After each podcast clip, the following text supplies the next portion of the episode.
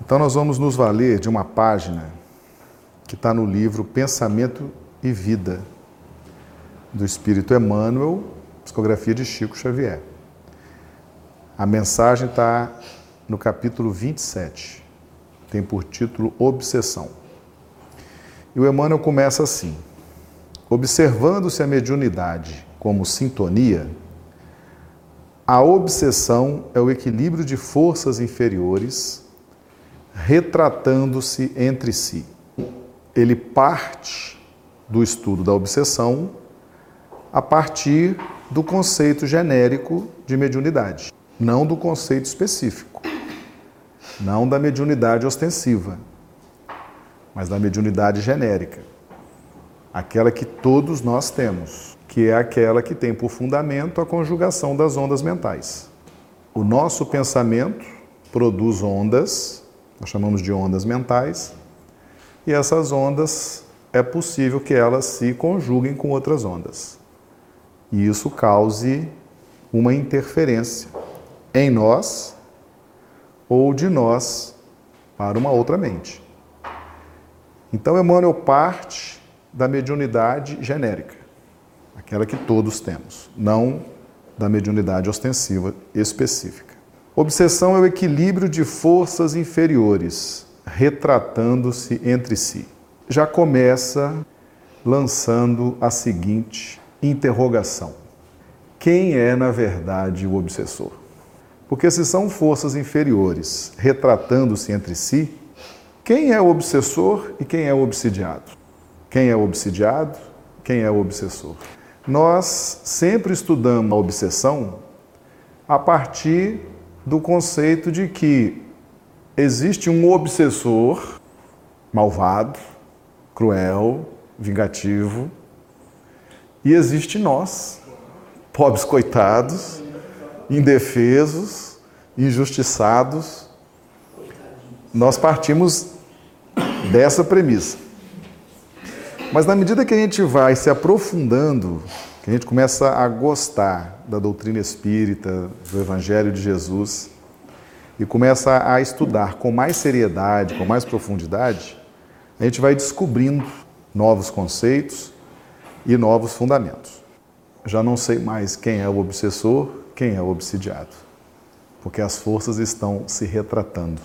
Fenômeno de reflexão pura e simples não ocorre tão somente dos chamados mortos para os chamados vivos, ou seja, dos desencarnados para os encarnados. Porque, na essência, muitas vezes, aparece entre os próprios espíritos encarnados a se subjugarem reciprocamente pelos fios invisíveis da sugestão. Então, estudo mais aprofundado da obsessão. Não tem nada a ver da pessoa estar encarnada ou desencarnada. É um processo de conjugação de ondas mentais na pauta da sugestão. E onda mental, pensamento, você estando encarnado ou desencarnado, você tem onda mental e tem pensamento de forma contínua. Porque o que nos caracteriza, principalmente na faixa ominal, é o pensamento contínuo. A mente que se dirige a outra cria imagens para fazer-se notada e compreendida, prescindindo da palavra e da ação para insinuar-se. Porquanto, ambientando a repetição, atinge o objetivo que demanda, projetando-se sobre aquela que procura influenciar. E se a mente visada sintoniza com a onda criadora lançada sobre ela, inicia-se vivo circuito de força, dentro do qual a palavra e a ação se incumbem de consolidar a correspondência, formando o círculo de encantamento em que o obsessor e o obsidiado passam a viver, agindo e reagindo um sobre o outro. Então, Emmanuel começa a definir que existe uma origem no processo obsessivo. Existe uma mente, ele chama de mente criadora, e a mente visada. A mente que se dirige a outra cria imagens para fazer-se notada e compreendida Então a pessoa quer ser notada, ou seja, estou aqui e agora eu quero me fazer compreender, quero transmitir a minha ideia. Então eu crio, estou aqui, me veja, estou presente na sua vida e agora eu vou lançar as minhas ideias, os meus objetivos, o que eu penso, o que eu acho, o que eu suspeito da vida. E tem a mente visada, que é aquela mente a quem a mente criadora está dirigindo a onda mental. Não precisa de palavras. O processo ele é mental, na pauta da repetição. Eu sou a mente criadora, por exemplo. Então eu começo a influenciar uma pessoa, ou uma família, ou um grupo social. Então a mente criadora lança a sua presença e a sua ideia. E a mente visada, ela está ali pronta para sintonizar ou não. E o processo ele é de repetição. Eu lanço, eu estou presente, eu lanço a minha ideia. Eu não preciso falar uma palavra, nem agir em nada. Olha a força do pensamento. Basta eu pensar e fixar naquelas pessoas, naquela nação, naquela coletividade, na minha família, na pessoa com que eu estou me relacionando. Aonde eu dirigir a minha mente, ela tem força. Ela vai rondar a outra mente. O pensamento atravessa e ronda aquela mente. Então eu quero ser notado por uma mente ou por várias mentes, ou por uma coletividade, ou por um país, ou por uma família, ou por um grupo, ou por um grupo religioso. Eu quero ser notado e lanço a minha ideia. E começo a repetir. A pauta é de repetição. Repetição, repetição, repetição. Se a mente, vamos supor que eu sou a mente visada, então eu me sintonizo com a mente criadora. Notei a presença, já notei a presença, e eu não preciso notar a presença pela presença física, eu noto a presença mental, notei a presença e me sintonizei. Quero ouvir a sua proposta. Fala mais. O que, que você acha? Interessante o seu ponto de vista. Entendeu? Primeiro eu noto a outra onda, percebo ela, inclusive pelos canais da intuição, pelos canais da inspiração. Eu noto a outra onda e começo a querer saber.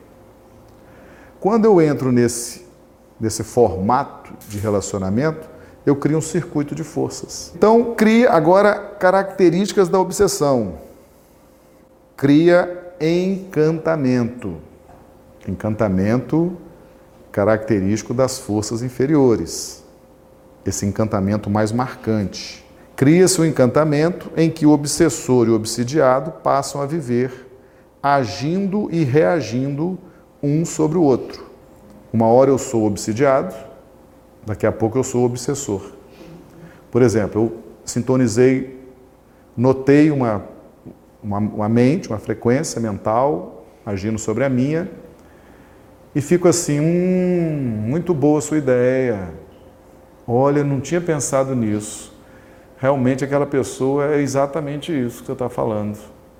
Eu estou observando aqui, estou vendo que é isso mesmo. Essa situação é essa mesmo. Nesse momento, eu sou o obsessor dele.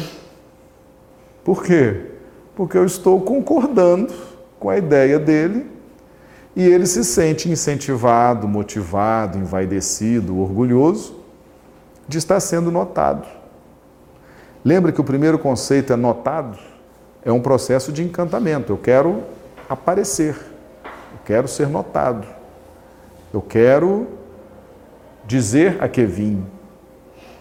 O processo é de aparecimento mesmo, de aparecer, de ser notado. Estou aqui, Cheguei, nasci, Estou me apresentando.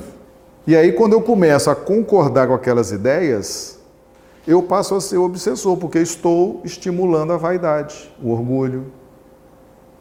Estou estimulando uma ideia falsa.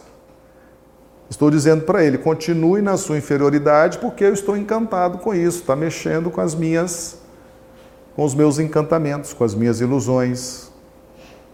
Percebe o que Emmanuel está tá dizendo? Agindo e reagindo um sobre o outro.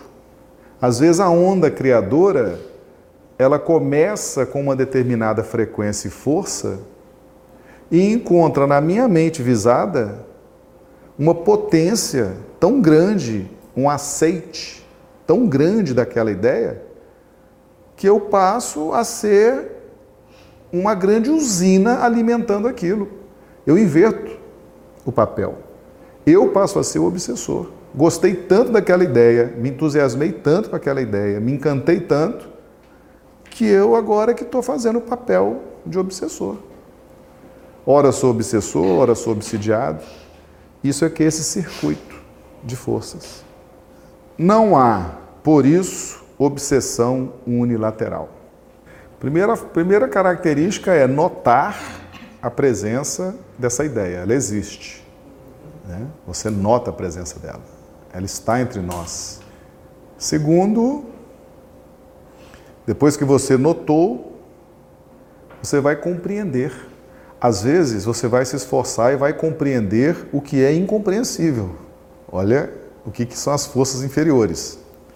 Você começa a entender o que não faz sentido nenhum, o que não tem lógica nenhuma. Você fala, não, estou entendendo tudo, estou achando maravilhoso.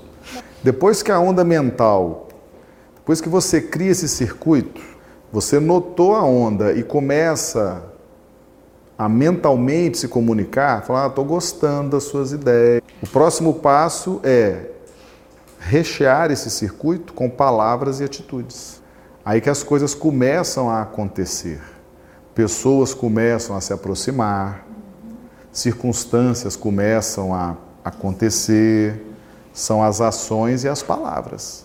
Mas isso não tem, isso não tem liga se não tiver antes o aceite da onda criadora, da mente criadora com a mente visada. Depois que formou o circuito é que começa a fase das palavras e das ações.